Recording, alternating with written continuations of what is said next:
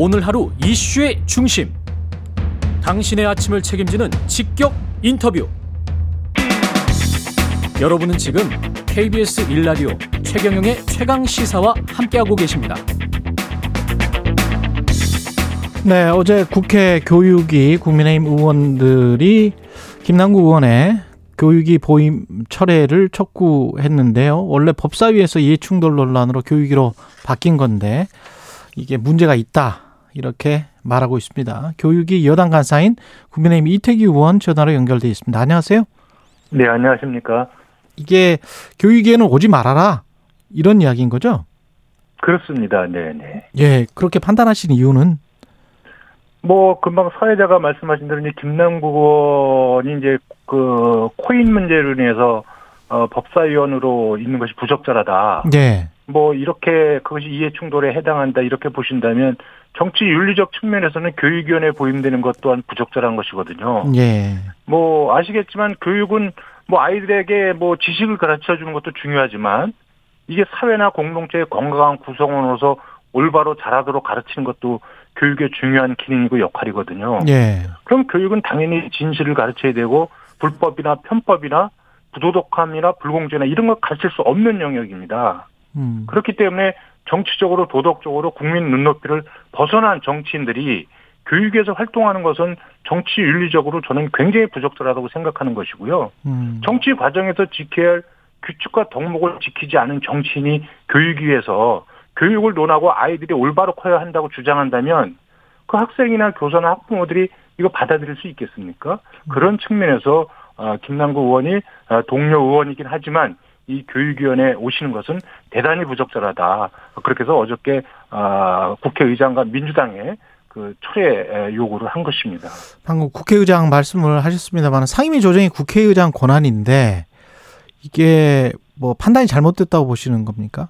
그렇죠. 그래서 네. 지금 어, 김남국 의원의 사보임 문제를 의장님하고 예. 물론 이제 이게 저, 저 김남국 의원도 사실상 이제 민주당 소속이기 때문에 어. 민주당 의원들의 사보임 재배치 과정에서 벌어진 일이거든요. 예. 그래서 의장님과 민주당이 지금 교육과 정치 윤리와의 관계를 음.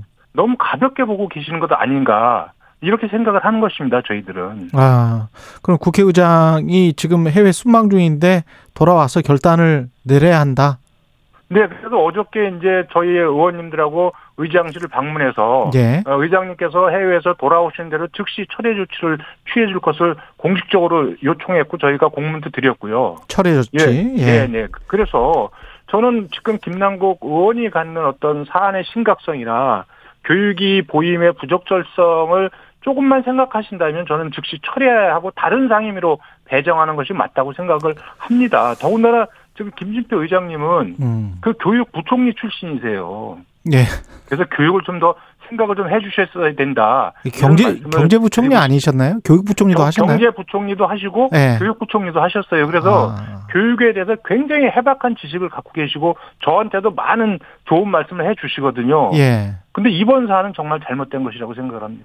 근데 교육이 뭐 맥락상 그 말씀이 맞는 거는 같은데 뭐 어디로 가야 그러면 윤리적인 문제가 없을까요? 그 어떤 상임위에서도 지금 그러면 안 받을 것 같은데. 그렇지 않다고 예. 생각합니다. 현재 아, 저희가 17개 상임위원회가 아마 있는 걸로 제가 기억을 하는데요. 예. 그게 이제 검찰 수사를 받으니까 법사위원으로 있으면 부적절하잖아요. 음, 예. 그럼 정치 윤리적으로는 이제 교육에 오면 부적절한 거고, 예. 그다음에 이제 이, 이 금융 관련된 코인 문제를 제도 정책적으로 다루는 부분은 사실 이제 정무위원회입니다. 그렇죠. 예. 예, 그리고 이제 지금 그 유믹슨 이런 문제가 되는 코인 문제를 게임 관련된 업무를 다루는 거는 문체이고요.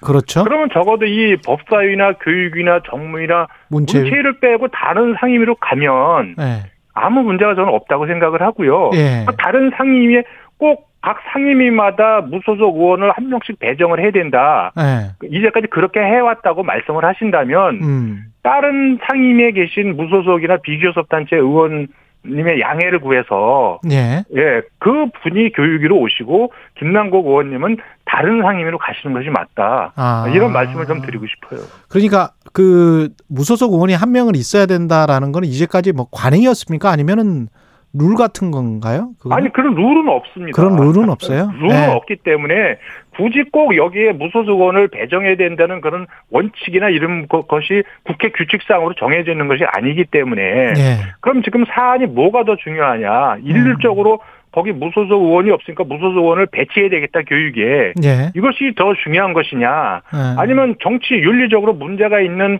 의원이 교육에 배치하면 안 된다고 하는 부분이 더 중요한 것이냐? 음. 이 부분은 지금 김남국 의원의 사안을 국민들이 어떻게 바라보고 지금 국민 국민들이 국민들께서 국회를 어떻게 바라보고 계신지 생각을 한다면 저는 우선순위는 분명하게 정해져 있다고 생각을 합니다. 그리고 그런 측면에서 김남국 의원의 교육이 보인 문제는 저는 훨씬 후순이라고 생각을 합니다. 예. 그 지금 국회 윤리특위 위원이기도 하셨었는데 과거에 지금 네. 윤리특위 안에서 지금 뭐 출석해서 소명한 다음에 뭐 징계 절차를 어, 진행할 거잖아요. 그러면 어떤 네, 네, 결론이 네. 보통 내려집니까? 어떤 결론을 내릴 수 있다고 보세요? 아니 그거는 뭐 제가 저기 예. 예측할 수 없고요. 예. 또 누구도 저기 거기에 대해서 섣부르게 이야기할 음. 수 없다고 생각을 합니다. 예. 다만 이제 지금 김남국 의원 문제를 어떻게 바라보느냐에 따라서는 각각의 저기 관점들이 좀 다른 거 아니겠습니까? 예. 그래서 저는 이제 이 문제가 단순히 정치적이나 도덕적 비난으로 끝날 사안인지 아니면 이것이 사법 처리나 아니면 정말 국회 중징계 사안으로 연결될 수 있는 사안인지는 저는 조사 결과가 나와봐야 되는 것이고요. 예. 그렇기 때문에 저는 빨리 김남국 의원께서 진실을 국민 앞에 그리고 국회 윤리특위에 나오셔서 음. 말씀을 하시는 게 중요하다고 생각이 드는데 예. 다만 현재까지 나타난 이 코인 그 투기 사실이나 국회의원이 상임위 활동 중에 이게 공직 수행 중이거든요. 예. 여기에서 코인 매매 활동을 했다는 거는 이제 그 공직 수행 중에 사익 추구 활동을 했다는 거 아니겠습니까? 그렇죠. 이, 이 부분은 저는 이제 국민들의 이해를 구하기가 굉장히 어려운 어렵다. 사안인데 예. 지금 여기서 지금 탈당한 이후에 잠적하고 침묵하고 있잖아요. 음. 그러니까 의혹이 더 증폭되고 쌓여가는 것이라고 저는 생각을 하기 때문에 예. 조속히 사실 그대로 말씀을 하시는 게 중요하고 만약에 이 코인 매입이나 매도 과정에서 미공개 정보를 이용했다거나 아니면 이해 충돌 사안이 있었다면 저는 정말 국민의 이해를 구하기는 쉽지 않을 것이다. 그렇게 음. 생각을 합니다. 민주당 김남국 코인 의혹 등을 타개하기 위해서 혁신위를 설치하기로 했다가 이내경 명예이사장을 임명까지 했고 그런데 9시간 만에 지금 사퇴를 해버려서 다시 이제 공공한 처지에 처한 것 같은데 어떻게 보세요? 지금 민주당은 저는 일단 김남국 의원 뭐 관련된 사안만 이야기한다면 당에 뭐 혁신위를 뭐 예. 설치하고 뭐 이래서 내부적으로 어떤 자정과 쇄신 노력을 하는 건 좋다고 보지만 예. 만약에 혁신위원장을 임명할 만큼의 혁신 의지가 있다면 일단은 이 김남국 의원의 국회 윤리특위 징계 사안에 대해서 민주당이 적극적으로 나서야 된다고 생각을 합니다. 음. 왜냐하면 민주당 스스로 김남국 의원을 윤리에 제소했거든요. 이게 결국은 자신들 문제 아니겠습니까?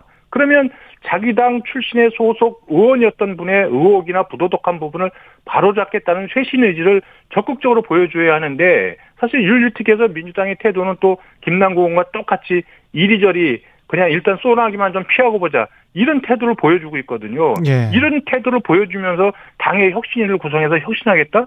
이거는 제가 볼 때는 서로 모순되고 배치되는 거 아니겠습니까? 그러니까 구체적인 사안에 대해서 혁신을 하면 된다. 예, 그런 말씀이시네요. 그걸 예. 행동으로 보여주면 됩니다. 말이 음, 아니고. 예, 말이 아니고.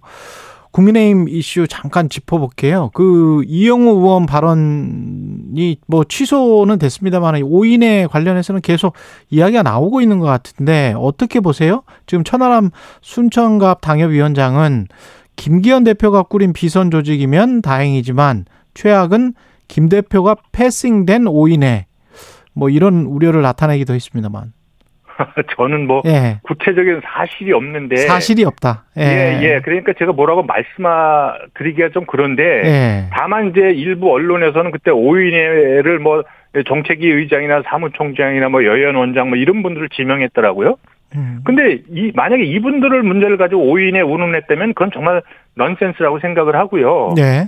주요 실무 당직자들이 모여서 사전에 비공개로 당무에 대한 논의할 수 있죠. 언제든지. 음. 그리고 주요 당무에도 기본 판단을 할 수 있는 것이고 그래서 그 판단인데 그것을 최고위원회에 올려서 심의 의결을 받아야 할 사안이라면 최고위로 가는 거고요. 예. 그, 그 전에 그냥 실무 집행 단위에서 처리할 일이 있으면 처리하는 것입니다. 어. 근데 그거를 비선 운운하고 이런 데는 거는 저는 정당 메커니즘의 이해 부족에서 나온 거고 오히려 지금 주요 실무 당직자들이 그런 활동을 안 하면 예. 그건 오히려 직무 유기가 되는 거거든요. 어. 그리고 그, 예. 그 당대표 같은 경우는 이제 공식적인 당직자가 아니더라도 예.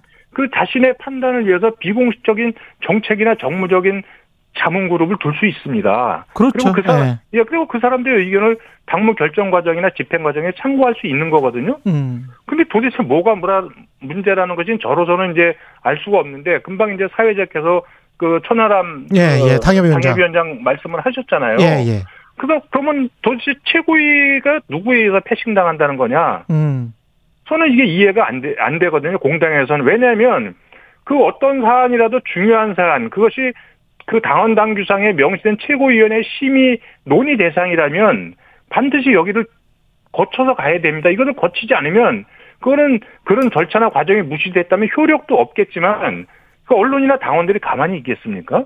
음. 저는 그래서 어, 상식적으로나 제가 이해할 수 없는 주장이다 지금 이 부분이 왜냐하면 당원상에 당규상의 최고위원회 권한으로 명시가 돼 있으면 그것은 최고위원회 논의를 거치지 않고서는 효력을 발생할 수가 없습니다. 그런 절차나 과정이 무시됐다면 당의 모든 기강 자체가 무너져 있다는 것인데 그것이 현실적으로 지금 가능한 것이냐 뭐 이런 부분에서 하여간 저는 어, 그런 주장에 대해서 제 개인적으로는 조금 이해가 좀 안 되고 있다 이런 말씀을 좀 드립니다.